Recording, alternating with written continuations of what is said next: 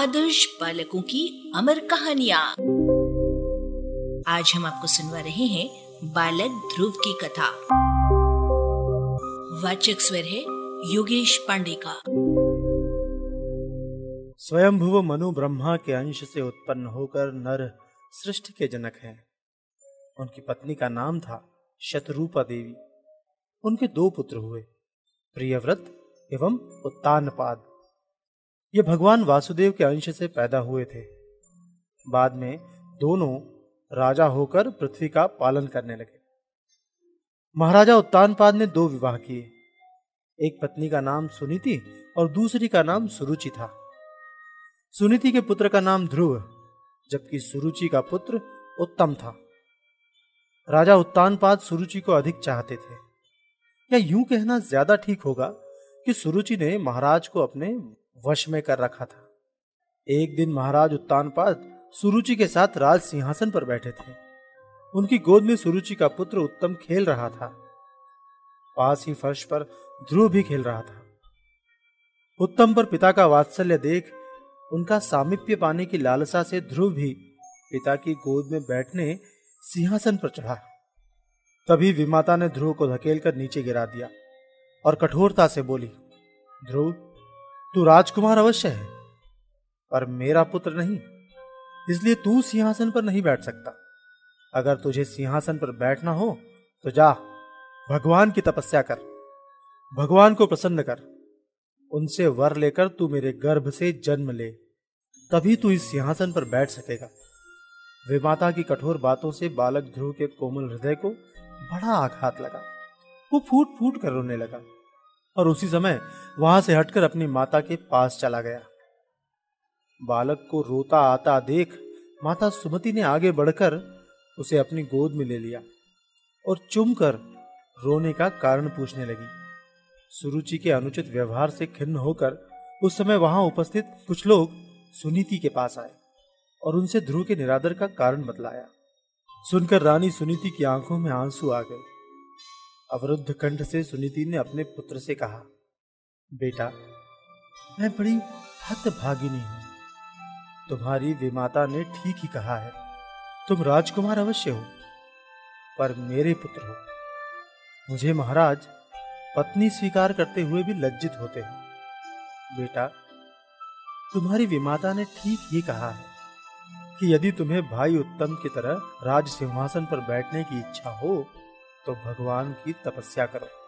इतना कहकर आंसुओं से सिक्त पुत्र के कपोलों को बार बार चूमकर रानी सुनीति ने उसे गोद से उतार दिया।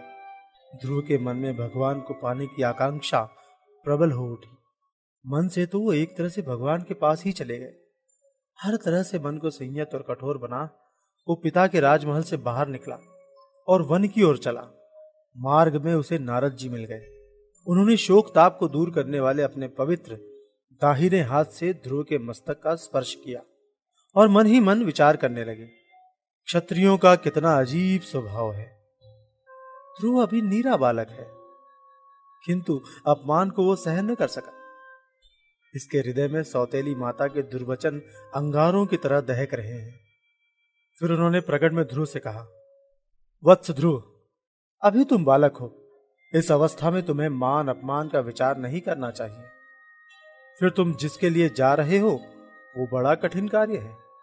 मेरी सलाह है कि तुम ये हट छोड़कर वापस लौट जाओ। ध्रुव ने कहा, प्रभु सुख दुख पाकर मनुष्य उसे देख नहीं सकता। आप इसलिए मुझे लौटा रहे हैं। मैं विमाता के कटु वचनों से बहुत ही पीड़ित हुआ हूँ।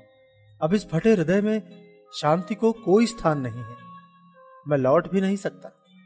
मैं वो स्थान पाना चाहता हूँ जिस पर मेरे पितृ पुरुष तक कभी नहीं पहुँच सके। आप कृपा कर मुझे ऐसा उत्तम स्थान बता दे, जो तीनों लोकों में सबसे ऊँचा पद हो।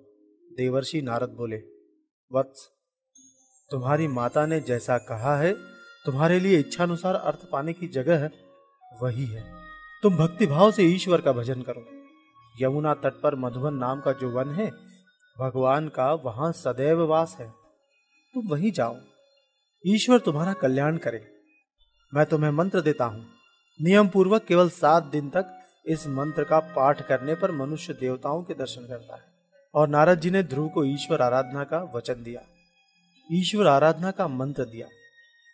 देवर्षि नारद से मंत्र ग्रहण कर, उन्हें प्रदक्षिणा कर, ध्रुव उद्देश्य सिद्धि के लिए चल पड़ा और नियत स्थान पर पहुंचकर तपस्या करने लगा।